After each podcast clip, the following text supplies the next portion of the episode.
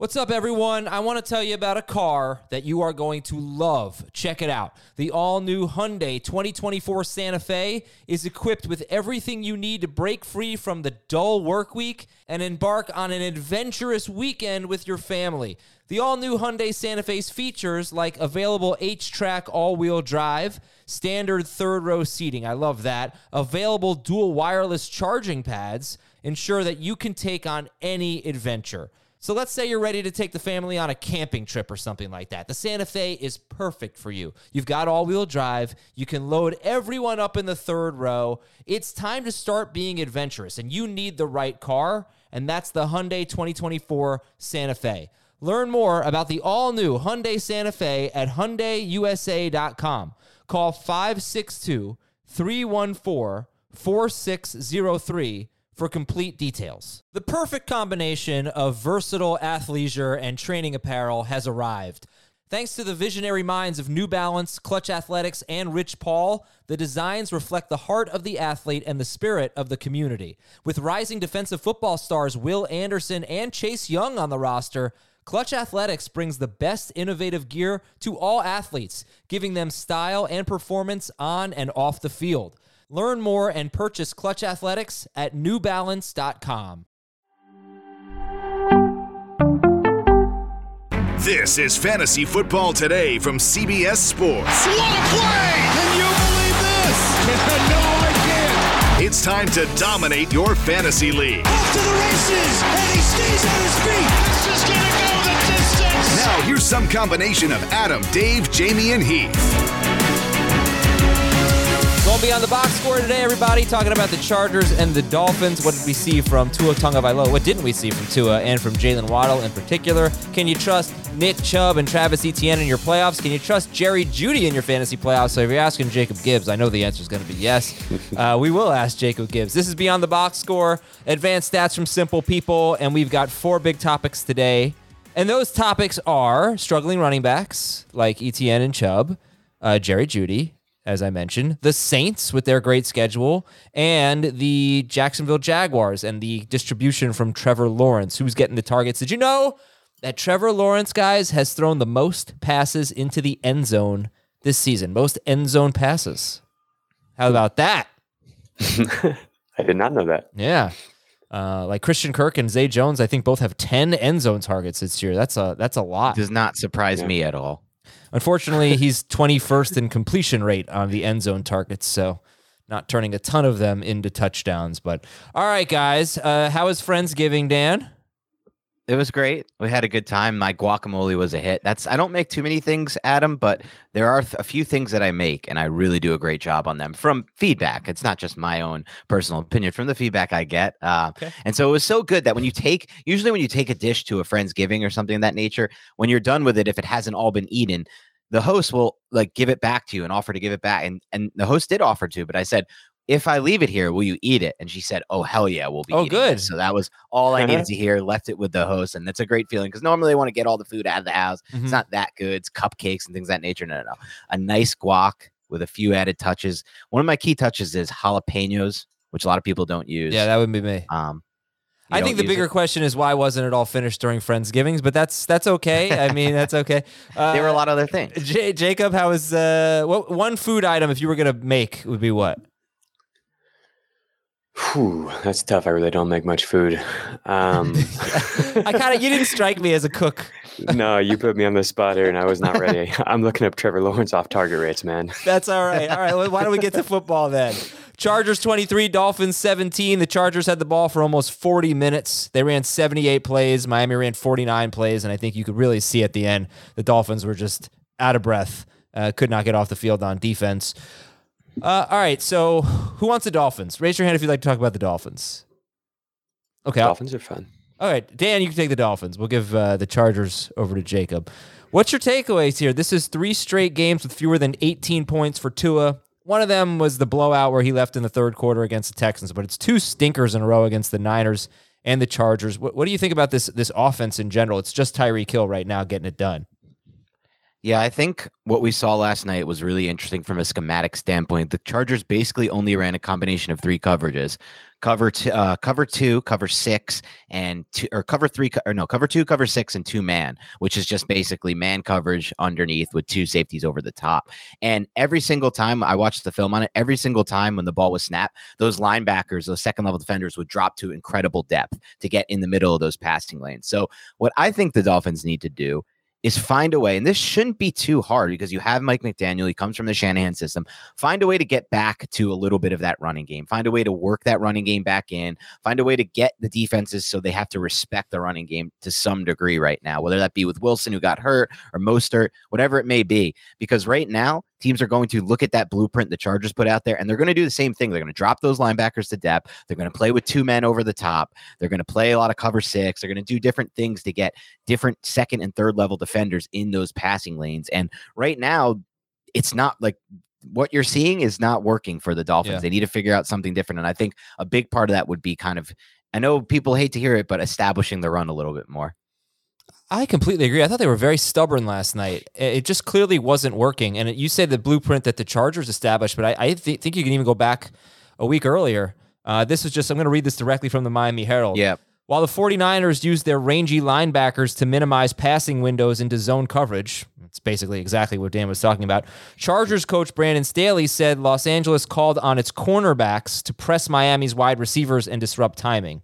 And then Mike McDaniel said it was more about their plan was better than ours, and they outplayed us in that phase. So yeah, I mean you're facing like the worst run defense in football. Run the ball a little bit more, or try some shorter passes, do something a little bit different. Um, I'm hopeful that they can, but in their last two games, the Dolphins have had the ball for about 20 minutes in each game. They've just gotten their butts kicked. Uh, do we have confidence that they bounce back against the Buffalo Bills this week? Is No. there is there another start? Is there anyone you're starting against the Bills other than Tyreek Hill, Tyreek. assuming he's No. healthy? I will be benching every other Dolphin but Tyreek. I mean, look, I, I, I shouldn't say that. If I have, uh, I- I'm not going to start like Darius Slayton over Jaylen Waddle or something like that. Like Right. Jaylen Waddle, you probably have to get in your lineup just based on attrition and how your fantasy lineups look. But I'm not going to be excited about starting anyone but Tyreek. How about you, Jacob? Yeah, I think it's if depending on what happens with Jeff Wilson, we could you could start Mostert. Like Yeah. we've seen pretty good usage for him the last couple of weeks. The result hasn't been there, but yeah, I don't feel good about the offense as a whole. So it's entirely likely that that usage will just turn into nothing again. Uh, so probably just Tyreek. All right, I, I'm hoping they can be a little bit better. They did have Terron Armstead last night, uh, and it's not like the pressure was so overwhelming. He just Jay just didn't play with that well. All right, let's go over to the Chargers now. And Justin Herbert only scored 21 and a half fantasy points, but I thought really played a terrific game. Uh, Hmm. Jacob, what are your takeaways from the Chargers? Yeah, they were pretty conservative as well, which is a little bit frustrating given the matchup against um, an aggressive, man heavy Miami coverage scheme. Um, the average depth of target for the Chargers was just 5.1 yards. And yeah, I don't know. Anytime you ask me to talk about the Chargers, I'm just going to complain about Lombardi because I don't, I don't, I don't understand it. Like they don't. I will They- say that. Yeah, go ahead. I want you to finish it. I will make my point because I have a little bit of a counter to that. Well, they don't have great field stretchers, which is something we've talked about. But at the same time, like average depth of target for Keenan Allen is 3.8 yards. He had 14 targets, and his average depth of target was still that low. Same thing with Gerald Everett, who was second on the team in targets. Then Austin Ekeler is also second on the team in targets. They each had eight. Everett's average depth of target was 3.8. Like the offense is just flowing through these short yardage options. And it's just, I don't know, like Mike Williams played a full role and caught every single target for 116 yards and a touchdown is one of the best wide receivers against man coverage over the past three years. Like, throw him the ball. It seems like He didn't really play. work. He was a little limited though. I think his his snaps were down a bit. He, I mean, he ran 41 routes. Like he was just behind Josh Palmer for second on the team, 45, Yeah, they. I mean, how many routes did they run though? Like 60. 56 dropbacks. Keenan Allen led the team with 51. So like he was a little Slightly bit limited, down. but yeah, slightly. All right, what were you going to say, Dan? So my one counter to that, I've seen this play out so many times over the last decade with the New York Giants. When you have an offensive line that is that injured and that banged up, and you have the guys in that they have and they cannot produce, you kind of sometimes see, and you can.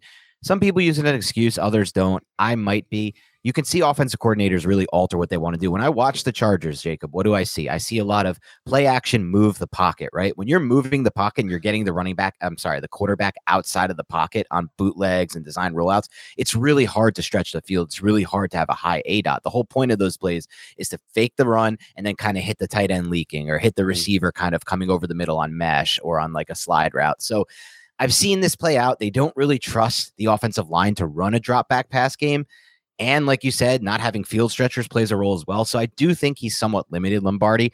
It is frustrating as hell, though, because this is not Daniel Jones. It's Justin Herbert. He has the arm talent to stretch the field if it was like, if they believed in their offensive line, if they believed in the receivers. I just think last year we saw with Lombardi, there weren't this many like complaints about his play calling. I remember the A dot wasn't insanely low. There was bombs. They were stretching the field because they trusted their offensive line. They had like the best rookie left tackle in the last decade in Rashod Slater playing for them, and now they don't have that. So I don't know. I just feel a lot of this is just offensive line based.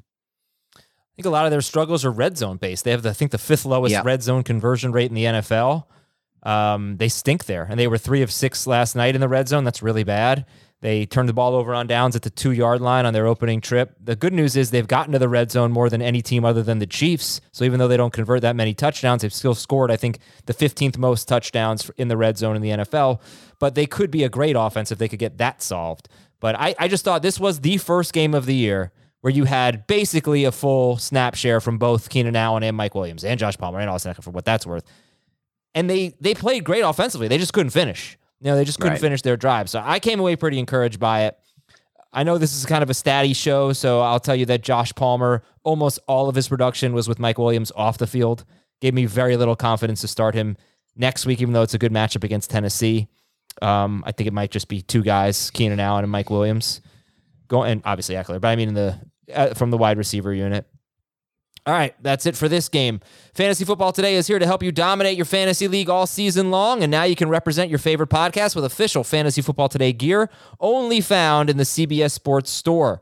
T-shirts, mugs, sweatpants, laser engraved pint glasses, hats, water bottles, and more to remind your buddies how you got the inside scoop to crush the competition. So if you want to wear something or drink out of a glass or or whatever, uh, what I say, pint glasses, hats, water bottles, all that great stuff with FFT's logo on it please go to the CBS Sports Store. The link is in the episode description and get 20% off with the code Fantasy Football 20.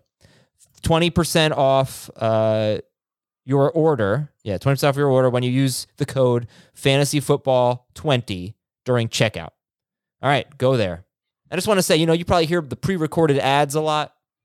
I just want to tell you that I honestly just just went on TommyJohn.com slash FFT and bought two things for my wife for Christmas because it's so it's like the most comfortable clothes. I'm wearing a Tommy John shirt right now. I freaking love it. I wore Tommy John pants last night to sleep.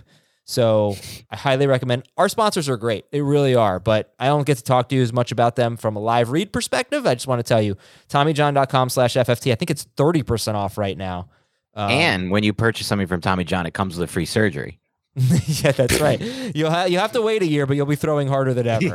uh, TommyJohn.com slash FFT. And we, uh, check out all our sponsors, honestly, because they, they really, they're great, honestly. Honestly, like it's, I, I miss doing the live reads where I can tell you, you know, my personal experiences in more depth, but I, I our sponsors are terrific. All right, news and notes. Uh, we know I got all the quarterback injuries: Kenny Pickett, Tyler Huntley, Russell Wilson, all with concussions. There's there was some optimism about Huntley playing this week, but you get a concussion, you usually miss a week. That's just sort of how it works. Um, Brock Purdy has an oblique injury, and I think they'd probably feel good about him playing if it were Sunday. It's more of a toss up because they have a Thursday game at Seattle. And Mike White's good to go. Dameon Pierce don't know the severity of the ankle injury yet. Same with Jeff Wilson. Uh, Khalil Herbert expected to return at some point this season. He's going to miss one more game in week 15. Then he's eligible to come off in week 16. I'm sure you David Montgomery managers want him to come off the IR in like week 18. um, let's see. Tyler Boyd, week to week, maybe a couple weeks for him. No, nothing yet on Higgins or D- uh, Deebo high ankle sprain. He could miss maybe the rest of the fantasy season. Uh, DJ Moore hurt his ankle. I don't know when he did it because he played almost the entire game. Right. I think it was very late, but maybe he hurt it early and then just aggravated it late. Maybe that was the reason why he had no catches. I don't know. But DJ Moore has an ankle injury. Uh, Tyreek Hill ankle. Corey Davis in the concussion protocol, Richie James in the concussion protocol, and Daniel Bellinger has injured ribs. Defensive injuries to keep an eye on. The Jets' superstar defensive tackle Quinnen Williams, he uh, has a calf injury, I believe. They have a huge game against the Lions coming up. This that is a huge game. Lions and Jets. Uh, Travon Walker left in the fourth quarter for the Jaguars, their rookie. Um, Steven Nelson, the top cornerback for the Texans, who have had a surprisingly good pass defense this year, he's he left with an injury. Uh, Minnesota linebacker Jordan Hicks, a really good player, at least at least a really good IDP player because he gets a lot of tackles. He left with a foot injury. Defensive lineman James Lynch left with a shoulder injury. They had another injury on their offensive line to a, to an offensive tackle. Um, oh, uh, Dallas right tackle Terence Steele is out for the season, unfortunately. So that stinks. Oh no no no wait, I'm sorry. Is he out for the season? I thought it was a season ender. I I need and their safety check. and their starting safety too. They But lost both of them. They will be getting Tyron Smith back soon, who's back and practicing. So they'll probably flip over the rookie Tyler Smith to right tackle, I would imagine. All right, we're just seeing now Vita Vea, defensive tackle for the Buccaneers. He has a calf strain. Jamel Dean, starting cornerback, he has a big toe injury. And linebacker Joe Tryon Shoyinka has a hip injury. So they are really quite beat up, uh, the Mm. Buccaneers. And who the heck are they playing this week? They are playing the Bengals. That's not good. All right, time for some advanced stats from the advanced guy on the show. And then we'll do the film breakdown. Oh, wait, wait, wait. No, wait. I forgot about our Twitter What? poll.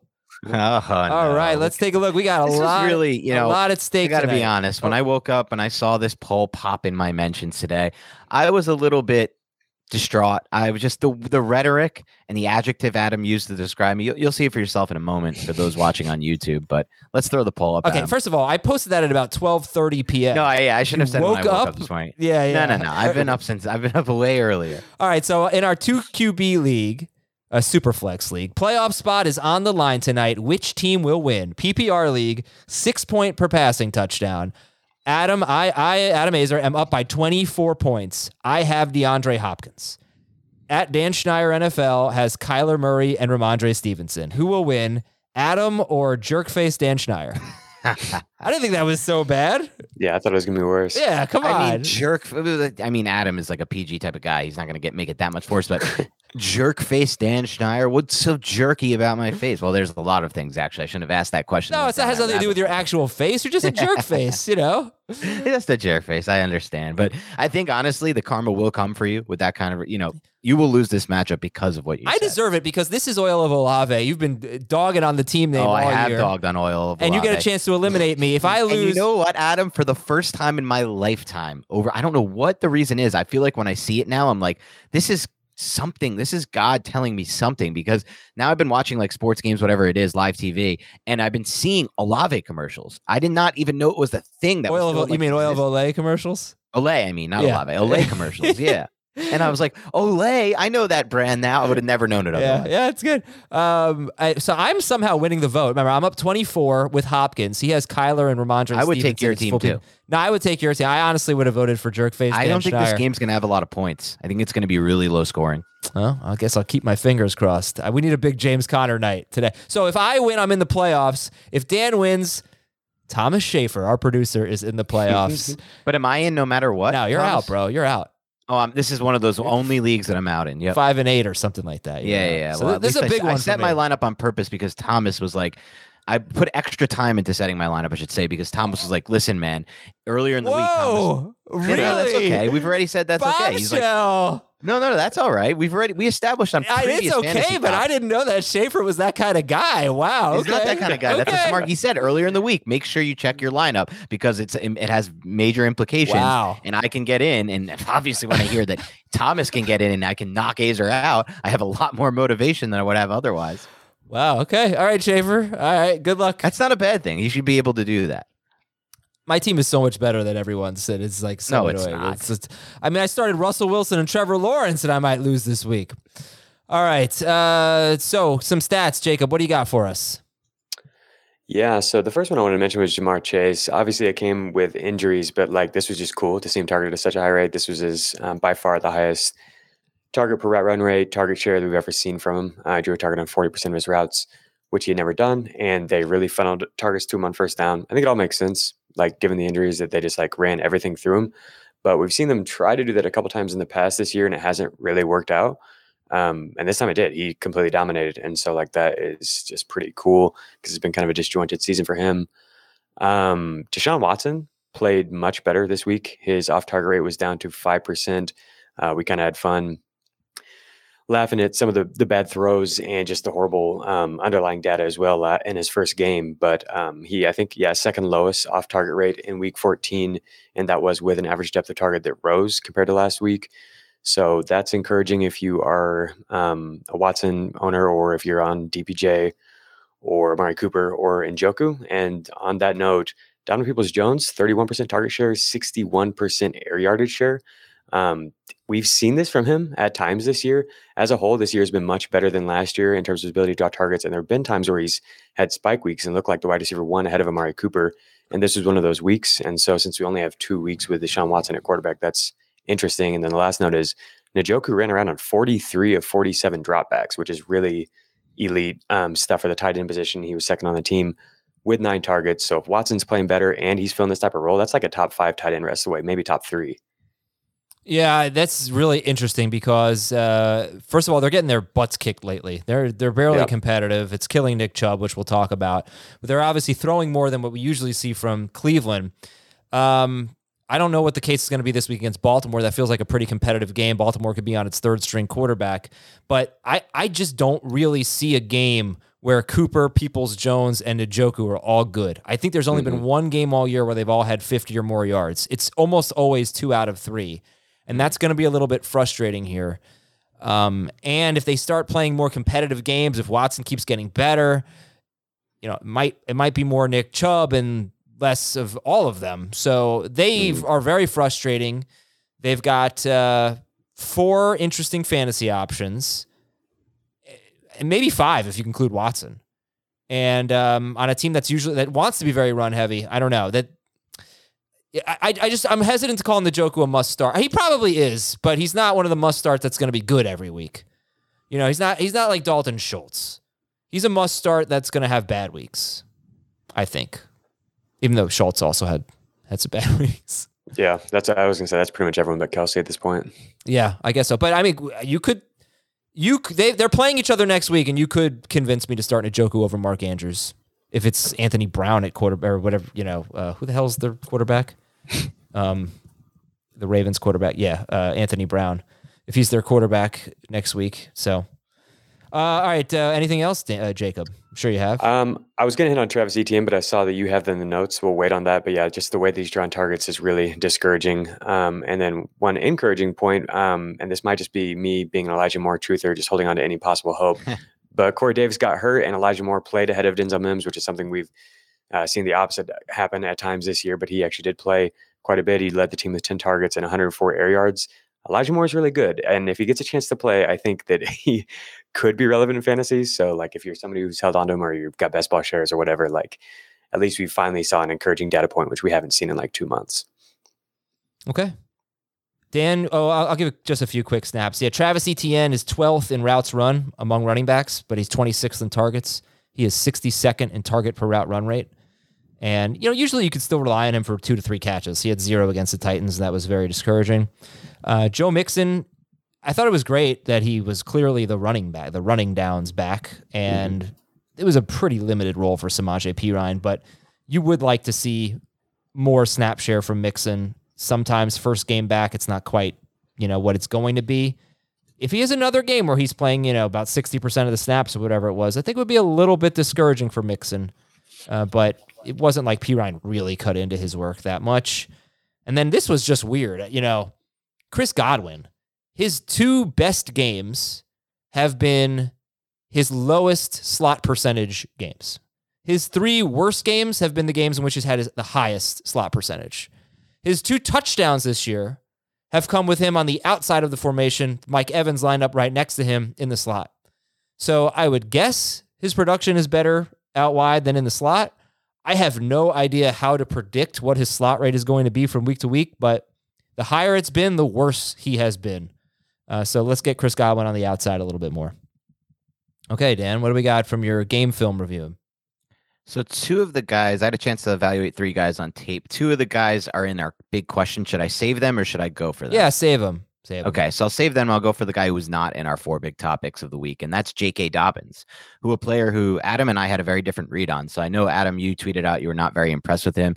I was incredibly impressed with J.K. Dobbins. So let me just start with a little breakdown of what I liked, and I'll get into some specific plays. What I really liked about Dobbins in this game was the vision cuts; those are back. He does a really good job of setting up the blocks, understanding where the cutback lane is, and then taking it and getting vertical. On his long run, that was probably the least impressive play I thought from the standpoint of it didn't show off his burst and his trademark breakaway speed. He houses that 10 out of 10 times when he's fully healthy. But my expectation is he can get back to full health. So I'm not focusing on that. What I am focusing on on his long run is the vision and his just savvy as a runner. He sees the the hole and he hits it and gets vertical fast. But something I see a lot of running backs do, there's a safety coming down on him, is just take that just get vertical and keep going straight. What he does is the eh, right immediately after he gets vertical on that run, he takes a wide angle and gets diagonal, and that gives him the angle on that safety. The safety eventually does come make the play, but it's mul- it's you know it's all the way down the field after a 44 four yard gain, and the pursuing defender on the backside of the angle he took that diagonal couldn't catch him. So it was really smart angle,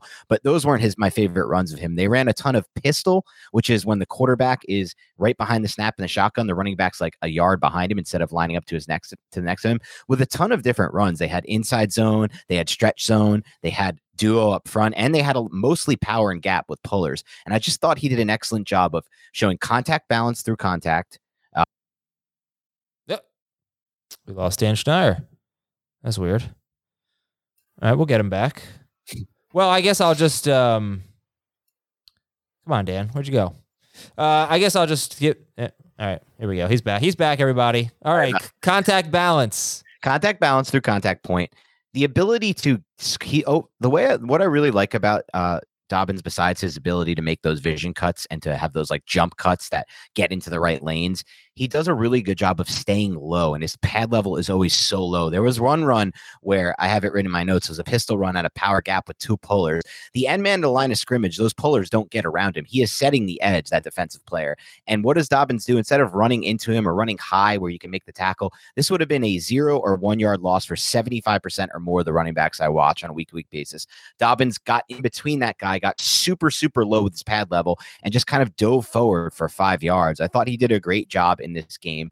Um, the best run, though, for those of you, I want to start bringing up like clips in case people do subscribe to the All 22 so they can look at it. If you look at uh, Q4 with 750 left in the fourth quarter, that run there at a pistol, zone run off tackle right he does such a good job of letting the entire defensive line flow with the offensive line on this wide zone and then beautiful vision cut back into the middle for I think it was like a 13 yard gain. So I thought his vision was great. I thought his con- the contact balance was great. His ability to run with low pad level is great. The jump cuts were great. He doesn't have the breakaway speed that he used to have right now. I'm just banking on he can get that back as he like plays more Yeah, and as he gets healthier. Yeah. I don't know if that's true. It might be. No, he needs a said- full off season of recovery. I sent but- you the quote. He said, "If I were in better shape, I would have, I would have scored on that play." Right. And he still reached 20 miles per hour on that play, which isn't actually that impressive because I saw a Ravens beat writer say it was like the ninth fastest time of any Raven this year. Yeah, So he he somewhat looked, he, he, he looked really weird. he did not look fast on Right. that play. Like if regardless of what the next gen stats say, you could he should have housed that play and he normally does. But everything else that was there with Dobbins that made me fall in love with him as a prospect out of Ohio State is still there and was on film and was on display, I should say, on the tape. Dobbins said he would have scored on his 44 yard gallop if he had been in better shape. Uh, Yeah. This from Raven. I think it was from BaltimoreRavens.com or the team website. Yeah. It's still not me all the way yet, and I'm going to continue to get better. Hopefully, those 100 yard games will turn into 200 yard games. I'm going to keep getting healthier. And if he does, great. I, I don't disagree. The actually, the one thing I did notice was yes, they. Well, one of the things I noticed was the vision was great. He did a really nice job setting up the blocks and making the cut and and finding the yards, and that was very impressive.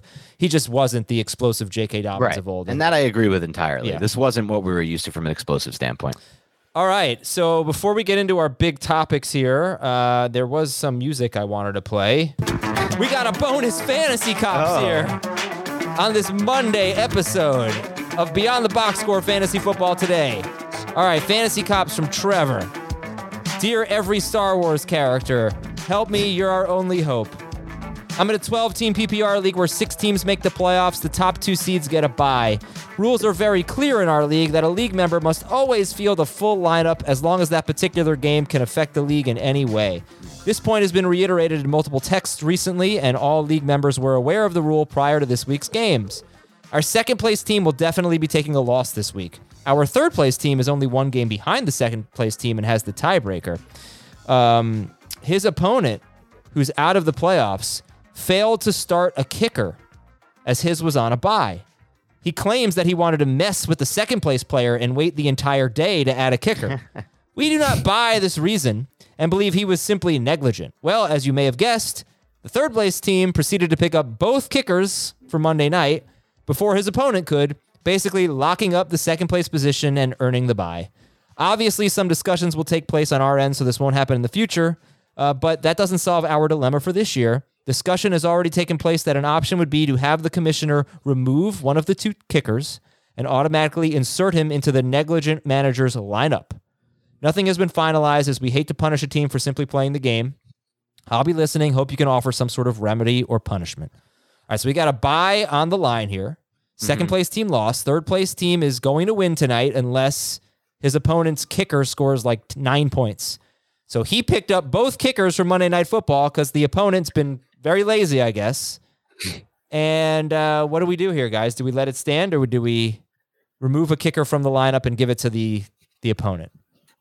I guess my first question would be like, was there a precedent set? Because I would imagine Right. this isn't the first time that's because the rule in place is essentially you have to field a full lineup, which I love. I love that rule. But is it self policed? Is it commissioner policed? Because if a precedent has been set, like in the past where someone forgot to do it and a commissioner moved someone in that lineup, then God bless, put that kicker in that man's lineup right now, or that woman or man's lineup right now, um, and let it go. But if that hasn't happened before and you have actually relied on people to self police and they've done a good job of it, and this is your first time ever of this happening, now you don't have the president. So now you're like, you're setting the precedent, right? So if you do put that kicker in, you open yourself up to a lot of subjectivity in the future because some people will be like, well, how did you decide which one to put in the lineup, right? And Yeah. and and should you penalize this person for being smart? And he didn't really do anything wrong. He just picked up two kickers because the other guy was lazy. So I, I don't I think what you decide here is going to kind of decide the future of your league in these situations. And I'm not sure where I stand yet. I want to hear what you two have to say, and then I'll kind of finalize my opinion. Yeah, I'm glad you brought that up. I was thinking the same thing because it says rules are very clear in our league that a league member must always field a full lineup, and like they texted about and everything. So I would have thought that there was already a rule in place, Right. and you would just you know go by that. I think what they've laid out is about the best that I could come up with off the top in terms of just like you don't want to penalize him or take anything away, but like if you do give him, give the other person the kicker that he was going to pick up, that he said he was going to pick up, and like we have a clear rule in place, so you have to do it. I think that makes sense. But yeah, it does set precedence if it hasn't already been set. I think you give him a kicker. I think the, Yeah. the rule is, and, and the league, like the spirit of the league is to always have Right. a complete lineup. If someone went and did something to prevent this manager from having a complete lineup, I think you give him the kicker. I think, you- I think you, you know, you might let the, um, you might let the third place manager choose the opponent's kicker if you want to kind of penalize the opponent. But I think you should, I laziness, think you should have a full lineup, and I think you give him the kicker. I think I agree with that. I just think I can't think of it at the top my, on the top of my head right now, but there could be some situations down the line where this is brought back up and people are like, no, no, no, you can't do this because remember the time you made me pick somebody and you put him in somebody's lineup and it's just like it opens up a Pandora's box. I guess so. But hey, don't be so freaking lazy. Pick up a stupid kicker, man. Yeah, That's on you. You created a lot of problems for this league. The fantasy cops will not have any of this crap anymore. Get it together. All right, four big topics when we come back on fantasy football today. Okay, picture this. It's Friday afternoon when a thought hits you. I can spend another weekend doing the same old whatever, or I can hop into my all new Hyundai Santa Fe and hit the road. With available HTRAC, all wheel drive, and three row seating, my whole family can head deep into the wild. Conquer the weekend in the all new Hyundai Santa Fe. Visit HyundaiUSA.com or call 562-314-4603 for more details. Hyundai, there's joy in every journey. eBay Motors is here for the ride. Remember when you first saw the potential? And then through some elbow grease, fresh installs, and a whole lot of love, you transformed 100,000 miles and a body full of rust into a drive that's all your own. Look to your left, look to your right. It's official. No one's got a ride like this. There's nothing else that sounds like, feels like, or looks like the set of wheels in your garage.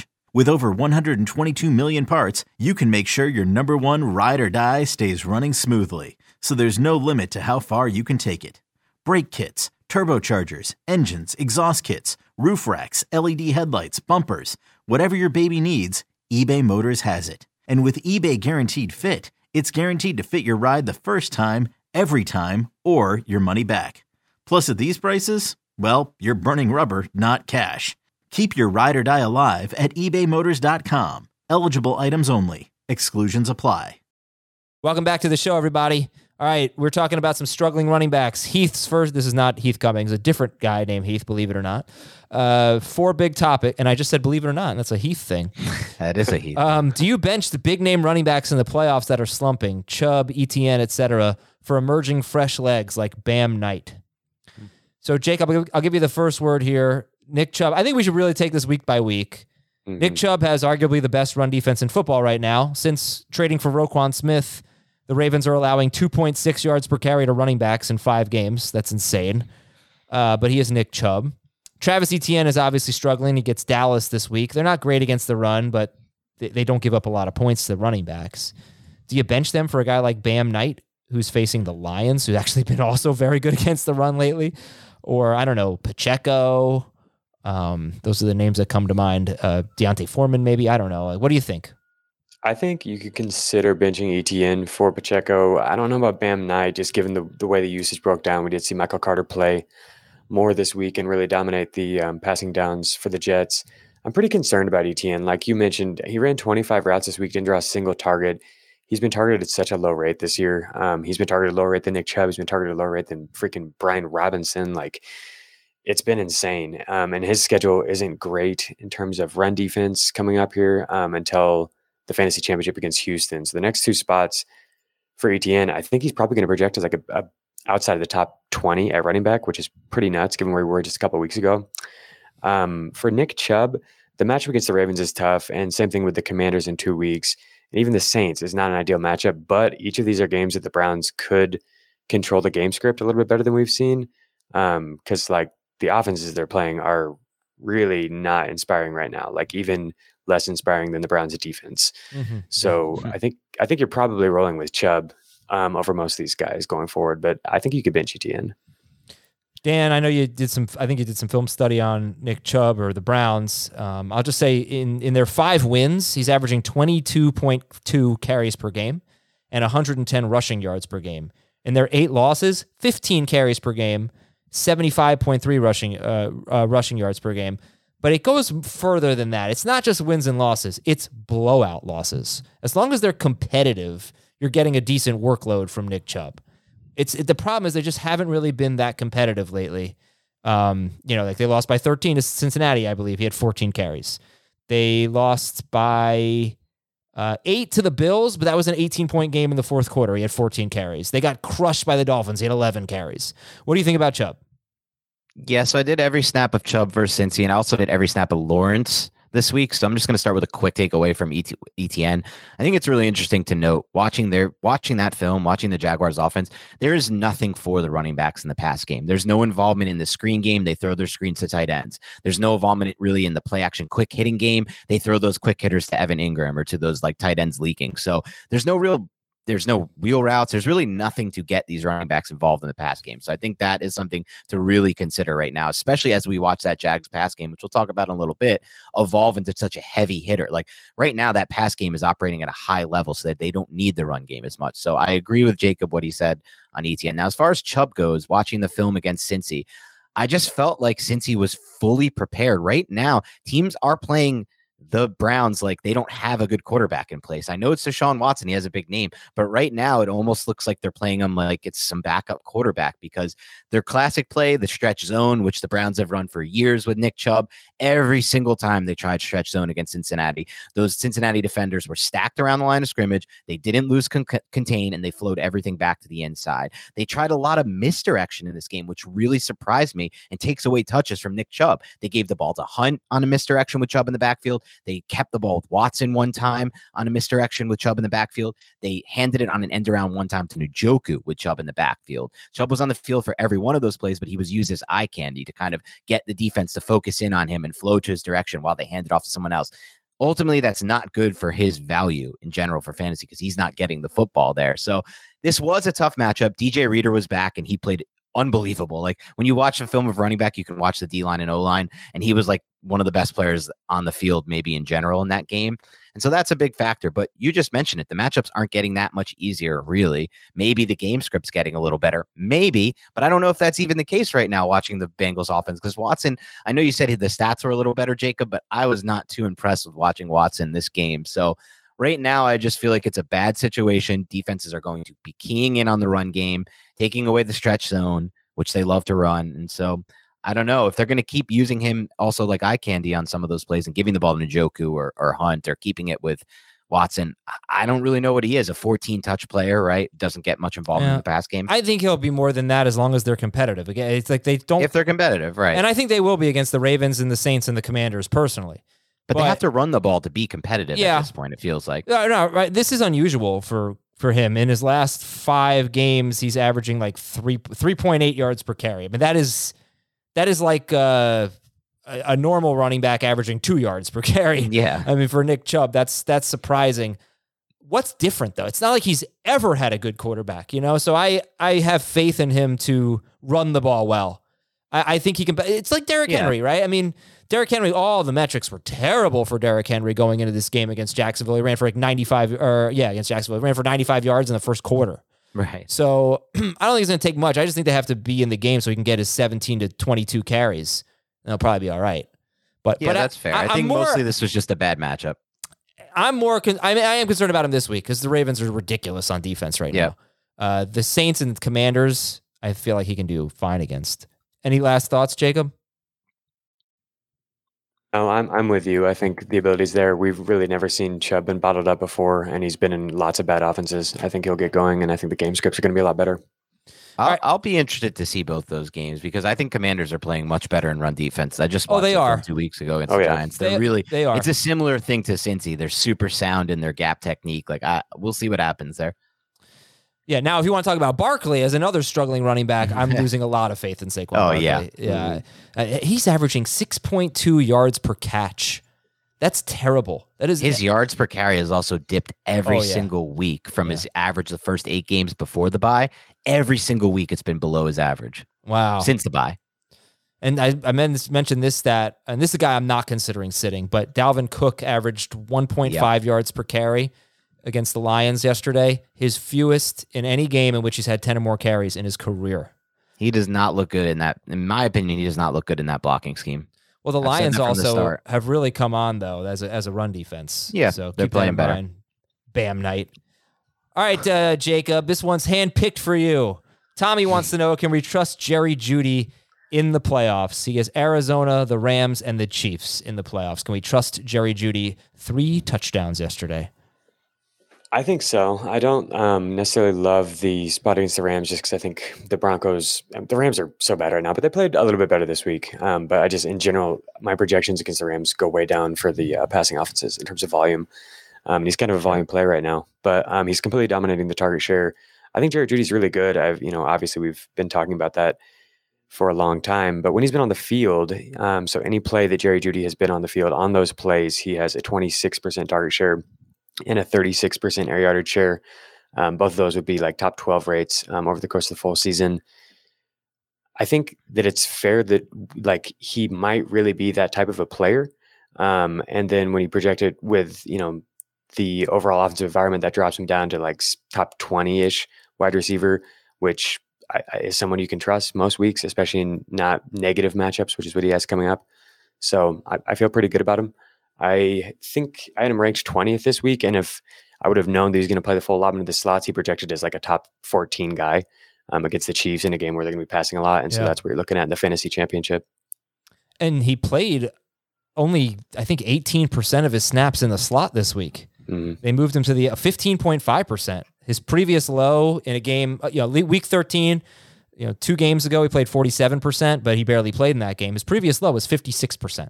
So he's a slot receiver. But with Courtland Sutton out, he was an outside receiver almost exclusively. He's been much better when he's outside of the slot, though, in college and in the pros. Um, he's just kind of been pigeonholed into that spot because he's been playing alongside Tim Patrick and Courtland Sutton, you know? Yeah. Um, but I think he has proven that he can definitely win from the outside. Well, that's the big question here. Is I, I trust Jerry Jeudy if there's no Courtland Sutton, and even if somebody like Russell Wilson is playing. Do I trust Jerry Jeudy if Brett Rypien is playing, which is probably the case against the Cardinals? And do I trust Jerry Jeudy if Courtland Sutton's on the field? Because we just haven't seen big production from him all that much, just in a little bit, uh, with Sutton playing. And I, I, I think again, you, you take it week to week.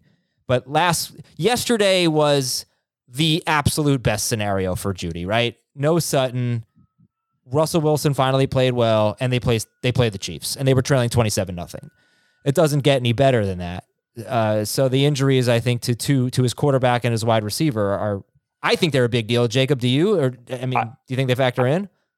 I don't think Sutton actually affects him all that much. They've run uh, 250 routes together this season, which is a decent sample size. And Jeudy has a 25% target share and a 34% yardage share. So pretty close to the numbers I just gave. Um, just when he's been on the field in general, he really hasn't been affected that much in terms of his ability to draw volume when Sutton's out there. So, but if, if you're going to say like Sutton being out there will move him to the slot more and he's less efficient there, then I, that's fair. Yeah. But I think he's still clearly the, proven to be the number one receiver when Sutton's there. All right, this is from Jay. Pass catcher distribution for Trevor Lawrence. We have kind of discussed this, uh, but Mm. there's actually a lot here Yeah. um, because Zay Jones has double digit targets in three of his last four games. We know Travis Etienne is not a big part of it. I said earlier, Trevor Lawrence has thrown the most passes in the NFL into the end zone, most end zone attempts. Christian Kirk has 10 end zone targets. Zay Jones has 10. That's a lot. Evan Engram has six. Um, I think, you know, we could talk about the pass distribution guys, but Dan, I think we should talk about the schedule because he's faced um, well, he, you know, he had a great game against Baltimore. That was really Baltimore, encouraging. yep. But the Chiefs before that, it was a nice matchup. He was bad. He struggled against the Lions two weeks ago, but they've obviously been a lot better. Um, Yep. The Titans were playing without their top cornerback, and they see more passes than almost anyone in football. It's about to get a lot more challenging. Dallas and the Jets in the next two weeks. So, you know, what do you think this means for the passing offense and I guess for the target distribution? Yeah, those matchups aren't great, but I will say this: having watched the tape of Trevor Lawrence this week against Tennessee, that was phenomenal quarterback play. That was elite level quarterback play, and I don't say that. I don't throw that word around a lot. I really only feel like very few quarterbacks are making a difference on a week to week basis. Burrow, Herbert, Mahomes, Allen, not too many more than that. Trevor Lawrence played at that level in this game. What was interesting most to me is that there wasn't really, it didn't feel like there was any kind of focus to get the ball to Christian Kirk, a player who earlier in the season there was a massive focus. He even had a good game recently as well. But Zay Jones is the player who keeps popping up for me. They came within inches. I don't know what really what happened because from the all 22 angle, Lawrence threw about a 45 yard bomb that hit him right in the hands, split the safety and the cornerback, one of the best throws I've seen all year, and it just dropped it. Um, and so there still is a massive volume for Jones. He's probably the one I would feel most confident in outside of Christian Kirk, but they're not going to like target one player or funnel targets through a certain type of player. They're just going to spread the ball around. He's at that he's at that point right now, Lawrence, where he's as comfortable as he is in the pocket. His pocket manipulation is amazing. His arm talent is filthy, and he trusts it. He fit incredible amount of hole shots in this game. One tight window he ball he threw to Evan Engram, where Engram just ran up the seam, and there was literally five yards of space between the linebacker and the safety. I counted it on my screen and Engram was stacked right between them. So that was another yard. So basically four yards, and he threw the ball between them, hits the tight end right in the stomach. It's caught. And so he's just going to take what's there for him. So I don't really trust from from fantasy standpoint any of these guys. And I am a little bit worried, like you said, about the schedule because those whole shots won't be there if if he's facing other defenses. I think we'll Yeah. see what happens, especially the Jets. Dallas is Dallas is a little depleted though. In the last two weeks, Dallas is a little starting depleted. That corner and one a I feel a starting little- yeah. Um, it's a. I think it's going to be a matter of can they protect Trevor Lawrence. I, you know, I want to say this though on that note, Adam, there were multiple times in this game, and I have in my notes right now. I'm looking at them with timestamps where the pressure, where the protection broke down for Lawrence, and he did a phenomenal job of moving around in the pocket. Sometimes out of the pocket to rip a ball, sometimes to his left to find Agnew on that third and four. So I don't think the pressure played a huge role. In, I mean, I'm I'm sorry, I, I think he got pressured in this Yeah. game and did a great job throwing under pressure. That's like like Justin Herbert last night. under Right. pressure the entire game. He was able to get away from it. Um, yeah, you know, I'll bring this up here. I, I was, uh, I, it was, I was not, I guess, didn't have a popular opinion last night on the recap show. I said I'd rather have Trevor Lawrence than Justin Fields in Dynasty. I, don't know how I you- would definitely rather have Trevor Lawrence and Justin Fields in Dynasty. What do you think, Jacob? That's really tough. I think Lawrence probably has a better shot of sticking around and being a quarterback for a long time. You know, so especially if you're like in a super flex league, um, the added stability there of like potentially having ten good years from Lawrence is really valuable. Um, but man, the upside for Justin Fields, if he's able to sustain anything close to what we've seen this year over multiple years, like he's a difference maker. He's one of the most valuable in super flex. He's like one of the most valuable players available at any position. Mhm. Um, and just in a normal dynasty league, he's got top three, top five quarterback upside, which I don't know if Lawrence necessarily does for fantasy.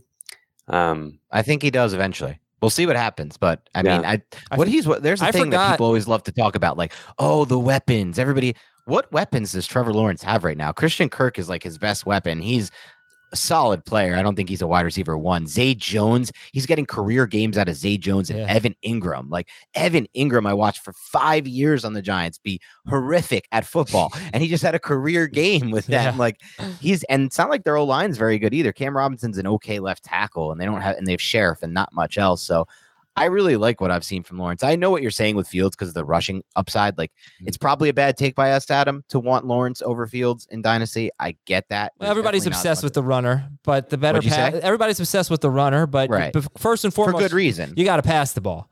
You can't just be a runner. For you got to be a fantasy, though, passer. yeah, yeah. No, I- find it- me it's find me a top five quarterback that's not that's not putting up good passing numbers. It just doesn't happen. I mean, Would uh, it be Fields? I guess no, he's not Or a top not- five quarterback. on a per game basis. Is he not? No, No. because he had that bad start to the season. Oh, terrible Yeah, no, start He's not even season. close because of that. Yeah, Yeah. I mean, it's just Um, yeah, it's you a know, good point. and I mean, maybe Fields becomes Justin Hur- uh, Jalen Hurts. Maybe he becomes Jalen Hurts and has a huge leap because Jalen Hurts. I never thought he could become this good of a passer. He's but he would need incredible. Like two, he would need the team to get a lot better, right? Like Jalen Yeah. Hurts has the best offensive line in football. He has AJ Brown and DeVonta Smith. The Bears are like nowhere close to fielding No. Fields that kind of team. Um, what was I going to say? All right, I don't think I don't think Jacob gave us an answer. Jake. All right, so listen, you've got Justin Fields. I've got Trevor Lawrence. I just sent you a trade offer in Dynasty. My Lawrence for your Fields. Accept or reject? Uh, I'm going to keep Fields. I I mean, I laid out a few different scenarios in which I think you could go either way, depending on the format of the league, um, what your philosophy is, what you're doing with your team. If you need to swing for more upside with Fields, um, but just in a vacuum, I'll take Fields. All right, all right. Screw you, man. Uh, from Baldy Beast. Last topic here. Can you trust the New Orleans Saints? Great schedule coming up. Indeed, they do. Atlanta. Well, actually, I don't know about Cleveland. I don't think Cleveland has that bad of a defense. They have a bad run defense for sure. They're pretty good against the pass. Atlanta at Cleveland and then at Philadelphia, which is obviously not an easy game. Can you trust the Saints? In the Saints' last five games, since they destroy the Raiders, um, they've been terrible. They're one and four. They have scored 16 or fewer points in four of those five games. They have not run more than 56 plays in any of them. They've had the ball for 25 minutes and 10 seconds or less in three of them. They've just been awful. But they faced the Ravens, Steelers, Rams, Niners, and Bucks. So it is going to get, I guess, a little bit easier. So, Dan, do you trust the New Orleans Saints going forward? I do not trust the New Orleans Saints going forward. I understand the schedule is somewhat favorable, as we just broke down. But I've watched that offense all year. I my I'm sticking with my guns on this. I don't. I think losing Sean Payton was the biggest difference that I've seen in that offense. They're just. I know they have some of the same people who worked with him, and they understand his system, and they're not running a different system. But those game, you know, those play to play situational play calls that Sean Payton had, and the timing, when to call the screen, you know, finding the defense off guard when you call the screen, things of that nature it's not there anymore for this offense. So I think they've lost their magic from a scheme and schematic standpoint. And you take away the magic from a schematic standpoint, you take away Terron Armstead at left tackle. You don't have much left. You have Alvin Kamara, and what else? Like, where is the talent on that Saints team that makes me believe that offense can spark and get going right now? Olave as well. I shouldn't. I shouldn't have uh, not included him. There's two really talented players, but not much talent at quarterback. Not much talent on the offensive line. Not much talent from a or not much success from a schematic standpoint. I don't like it. Jacob? Yeah, I mean, effectively, the question is, can you trust Chris Olave or Alvin Kamara, right? Like, is there Yeah. anyone else from the Saints offense that we're caring about Uh, for fantasy? no. Well, Juwan Johnson is an interesting tight end, but I don't trust him. as far as I can throw them, and I can't throw them. yeah, so if it's just those two, yeah, I think yes. I mean, Olave, since he's become the starter, has double digit points in every game except for one PPR points. Um, and the volume has just consistently been there. And these are pretty good matchups coming up. Um, and Kamara with Ingram out, I think we should see his usage be better um, than it was. Ingram was getting annoyingly involved. Um, and we've got some really good matchups for him. Like the Cleveland matchup is great for him. It's not as great for Olave necessarily, but I think I trust those two to be people you can plug in and they do give you upside because they're such talented players as well. Like they do give you the big play upside. Um, uh, overall offensive environment, no, we, we don't feel good about it, obviously. Yeah, I think um, Erik McCoy, if they can get him back, their starting center. He's missed the That last five games, I believe, and that's when all their struggles started. Maybe the last four, and that would be big coming out of the bye if they can get him back. Um, yeah, I don't know. Unfortunately, they're sticking with Andy Dalton, but this is probably a good week for them. I, I'm going to be starting Alvin Kamara. Put it this way: I I would start Kamara over Barkley. I would start Kamara Mhm. over ETN, and in a full Yep. PPR league, I'd probably start him over Nick Chubb this week. Yeah, How do you guys feel about that? I think I agree with all. Jerkface Dan, what do you think? um, say that again. Sorry. Starting Kamara over Barkley, Chubb, and ETN in PPR. Kamara over Barkley, Chubb, and ETN. I start him over Barkley in that matchup. I start him over. Yeah, I think I might start him over all three of those. Yeah. Just sad to say. Boy, you know, uh, our show must have been so boring today because our chat on YouTube, they were talking about movies almost the entire time. the entire time, just talking about. I don't think it was boring. I think it was a good show. So That was a very I- good. I don't want to say screw the chat. I love the chat, but sometimes it's more fun to talk about movies. I understand. What about Christopher Nolan? Kevin Smith, the best actor in Any Which Way You Can was Clyde. Terry Gilliam is good. I love Guy Ritchie. Like, what are you guys talking about? Clint Eastwood. there was some Tarantino talk earlier. There was a lot of Titanic talk in the chat today. A lot of Titanic talk. Jon Favreau isn't bad. Like, this is really fun. I think Dan is the one who tweeted that or retweeted maybe that What? Elf is not funny. Is that you? that? What is not funny? Elf? No, I didn't. Definitely did not. Say Okay. that. That is Do not not, accuse me of that. That- I love that movie. I freaking someone from our movie. someone from our company did though, and that's what I kind of like. I think I quote tweeted saying this was a bad take. Oh, you quote tweeted it was a bad take. Who wrote? Was that Chris? I don't think it was Chris though. it was probably Thomas, right? We I would his- think it would be his Chris. Thomas week. has some weird. I agree with Thomas Thomas on has- some, some of his takes are. I love Elf. Thomas got mad at me for being an ageist yesterday. what did he say? Um, I bought a sweater. I bought a Christmas sweater that says, I don't know, Margot. And I thought Dave would get the reference and Heath wouldn't. And I was right about Heath, but Dave did not get it. And Schaefer was the only one who got the, well, I don't know, Margot reference. what is it in reference to? Christmas vacation. Uh, I never seen it. Whoa. this Whoa. guy. Why does this still surprise This you when I said never seen it? I've seen like four total movies. Oh, They're all man. like Pulp Fiction, The Godfathers, Goodfellas, Casino. Oh man! All right. Well, uh, Christmas Vacation, one of the best Christmas gangster movies. You should definitely watch it. Gangster. Yeah, You'll love it. All right. Thanks for watching and listening, everybody. We will talk to you tomorrow with the waiver wire for Fantasy Week 15. Rex Burkhead. All right. See you then.